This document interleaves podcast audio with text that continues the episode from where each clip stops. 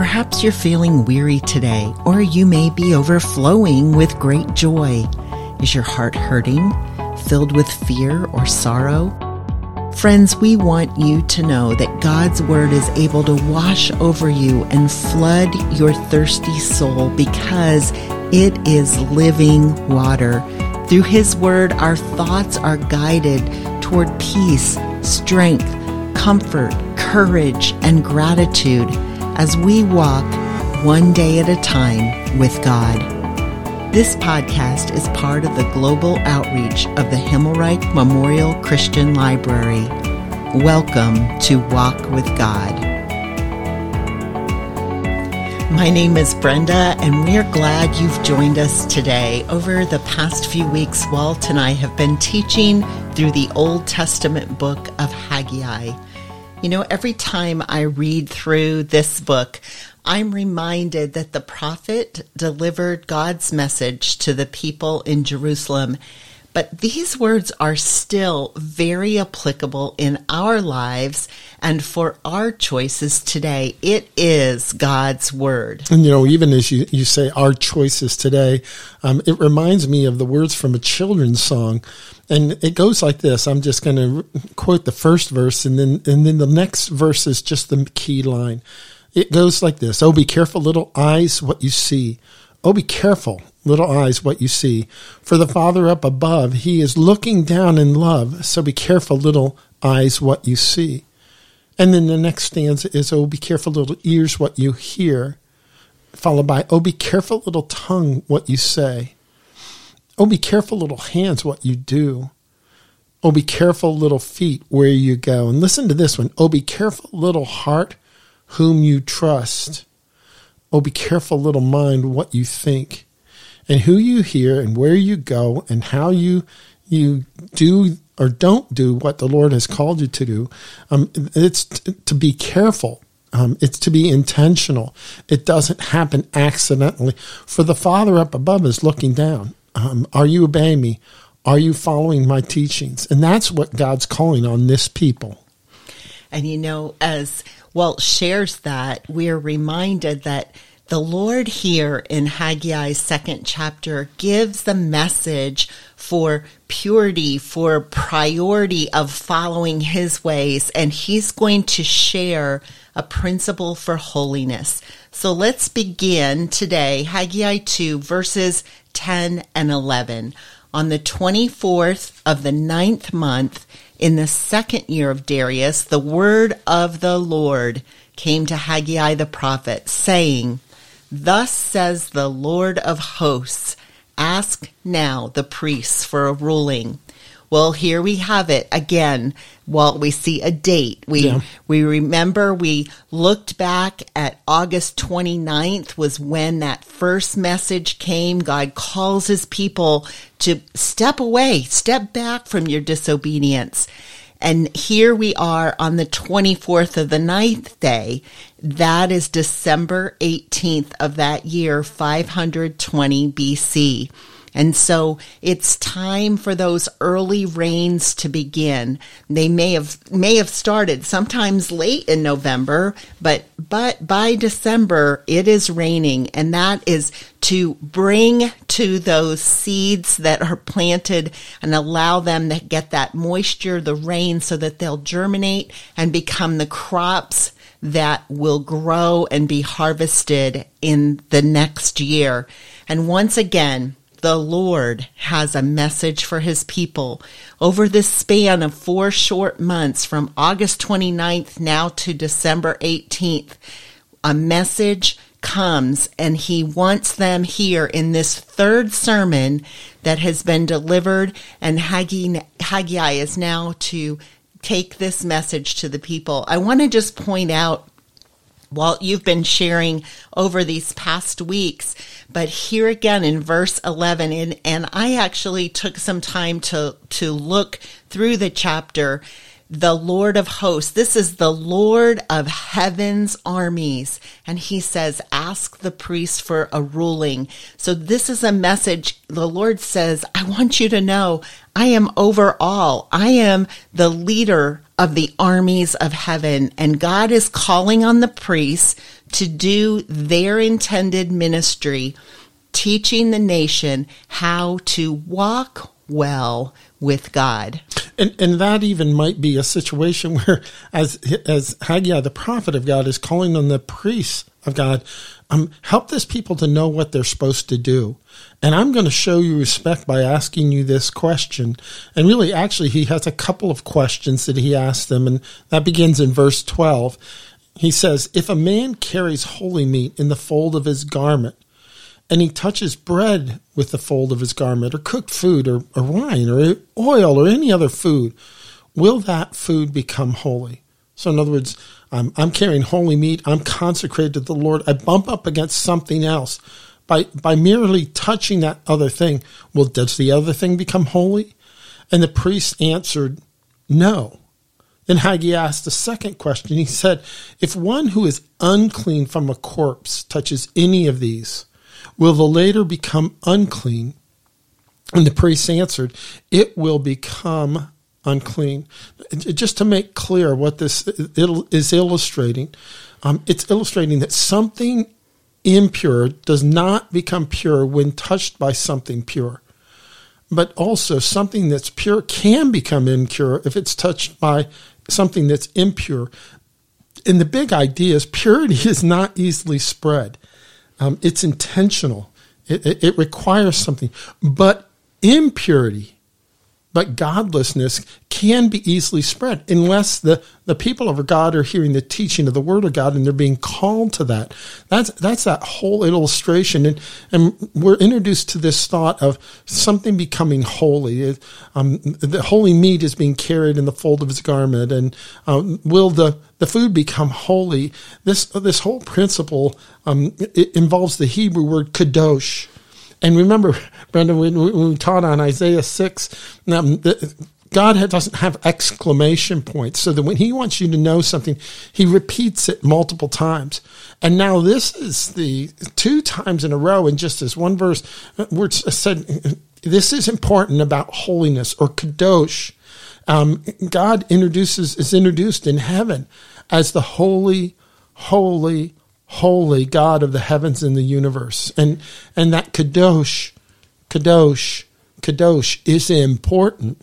Well, I want to ask you a question because as we were working through this passage, uh, you explained to me, and we just in conversation, you were explaining uh, about God coming to the priest here, and, and you slightly alluded to it as you came into verse 12 but would you expand on that for us?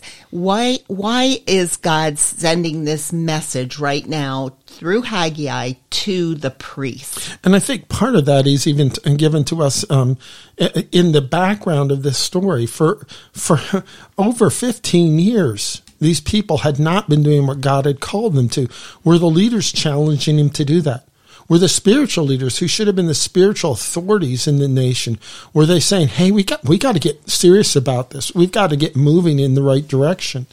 And they'd been listening to the wrong voices. They'd been listening to the people around them, the nations around them that said, yeah, you don't need to build the temple. You don't need to rebuild the city walls. You need, you're just fine the way you are. Um, just go about your life and, and, and things will be good. And, and Haggai is telling the, the priest, get involved. Um, help lead this people spiritually where they need to. I, I am I'm watching my country, the United States of America, and, and even as I say that, I'm reminded there are 26 other nations represented and people listening to this podcast regularly. And uh, we're so thankful for you. But, but even in, in, in my country, there's been a battle over what is true truth. What is really true? How can I know something? How do I, can I know what it's really is intended the way I should live? And that's found in the Word of God. I'm just reminded in, in John, um, in Jesus' high priestly prayer at the end of the, the Gospel of John, um, he comes to his own and he says, Father, sanctify or set them apart or make holy um, my people with the truth. And then he gives this huge exclamation Thy word is truth.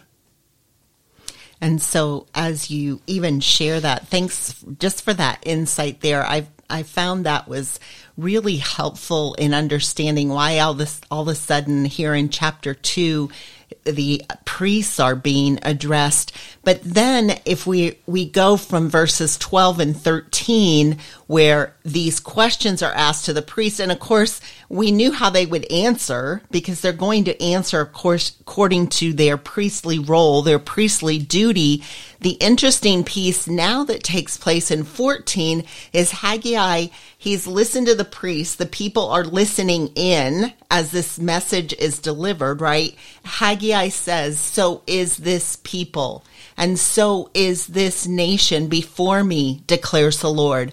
And so is every work of their hands and what they offer there is unclean. And so they go um, Haggai gives them this example, these questions, right, to the priest and then he turns and says, and so are the people, and so is the nation. Yeah, this is the application. It's not just a principle, it's been played out in front of this people, it's been played out in this nation.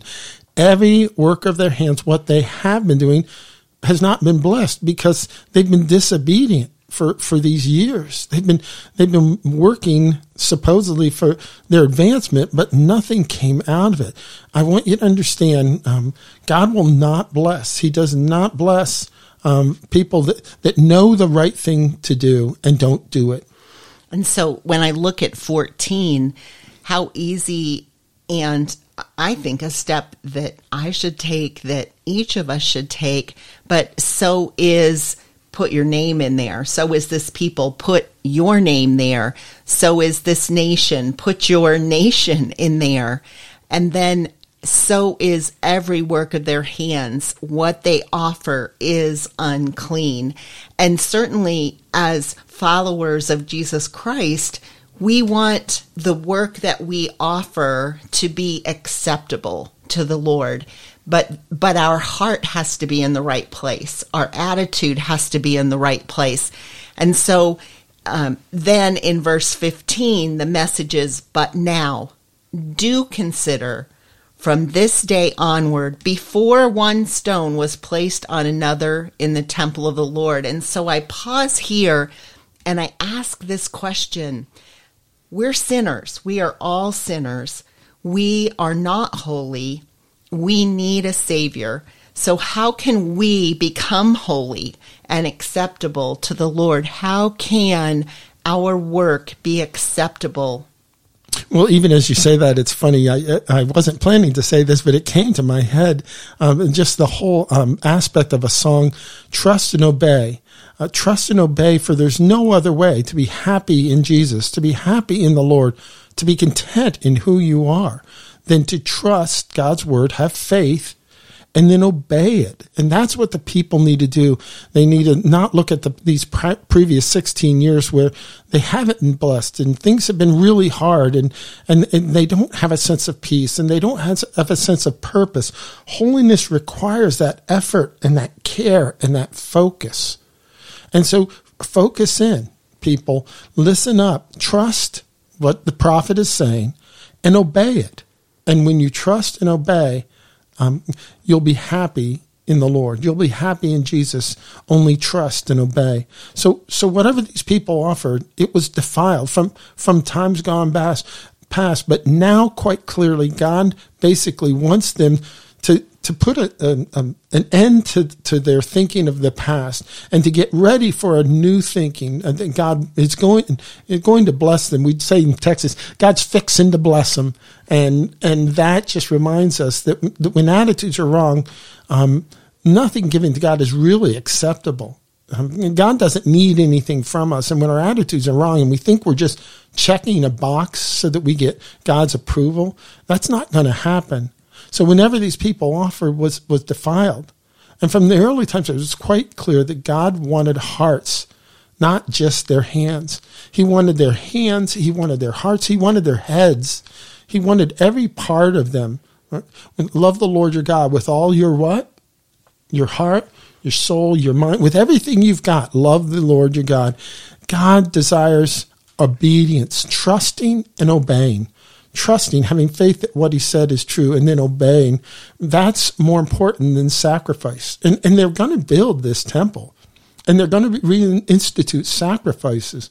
But God says, if you do this and you don't really address the issues of your heart, you will fall short of, of the holy standard He's set. And it also just reminds me as you're saying that, you know, that that sentence you just said, God basically wanted their hearts, not not just their hands. And so it's that idea where don't don't bring your sacrifices. Don't don't do all the work all the jobs working with your hands. And uh, we like to say god created us to be human beings that we would believe in him as a human being with our heart our soul our mind not we're not human doings right yeah. and so yeah. god god wants he wants our heart first he desires obedience and apart from God, remember, um, holiness can't be achieved. It's it's not.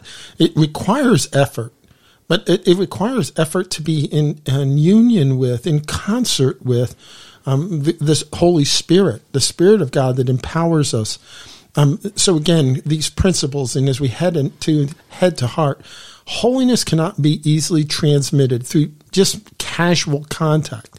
That's not how people become holy. They have to yield themselves Purity and holiness takes effort and discipline to the power of the Holy Spirit. But, and we see this in, in our world around us, impurity, unholiness, un, lack of righteousness is easily spread through mere casual contact. Um, impurity is easy. I mean, impurity happens all the time. People do that which is right in their own minds, but holiness takes intention. Holiness takes effort and prioritization. All of that is really important. And, and that begs the question what, so, what's one area of your life that needs to become more holy? And going back to our opening songs, is it in your speech? Is it in what you're looking at? And there's such profane things to look at in the internet. Are you dabbling in that? Is it in your actions to others? Oh, be careful, little hands, what you, you do and then just oh, oh be careful little mind what you trust i mean all of this is involved in, in intentionally saying I, I want to i want to be more holy i want to be more christ-like this year than i was last year i want this to be this best spiritual year of my life and I've now been walking with the Lord for almost 44. Boy, am I getting old or what? No. 44 years. Oh, mm-hmm. Oh, my heavens. And yet, I should still want to have the desire that each and every year I want to walk closer to the Lord. I want to be more like Jesus. I want to be more holy. Right. And as you say that, it also draws, you know, just my heart into how do we learn to become more holy? It's, it's making that choice. Am I, what am I going to sit down and read? You know, am, do I, do I take that opportunity to read over even just one Bible verse uh, that I'm reviewing, I'm trying to memorize? Do I have a passage? Do I have a, a plan of how I'm working my way through the Bible in a year, working my way through a book at a time? And then I think what, even as you were saying, you know, what am I looking at? You know, when I'm on my, my internet, you know, there's, there are great podcasts out there. There's there's a lot of good podcasts we can be listening to with our ears. There are also good things uh, as far as music that put better lyrics and words, you know, into our minds and our hearts and shaping our character. So am I careful? In other words, am I taking care of what I see, hear, say, and do? And God calls us to walk in obedience to live a life that brings glory and honor to his name. And I'm reminded of the verse in Romans 6 22 that says, But now you are free from the power of sin. Now you do those things that lead to holiness and result in eternal life. Lead to holiness and will result in eternal life. Romans 6 22. And friends, until our next time together, may you continue to walk with God. Thank you for joining us as we walk with God. This is Brenda McCord. Walt and I are thankful for this opportunity to participate with the Awakening in America, an outreach of the Himmelreich Memorial Christian Library.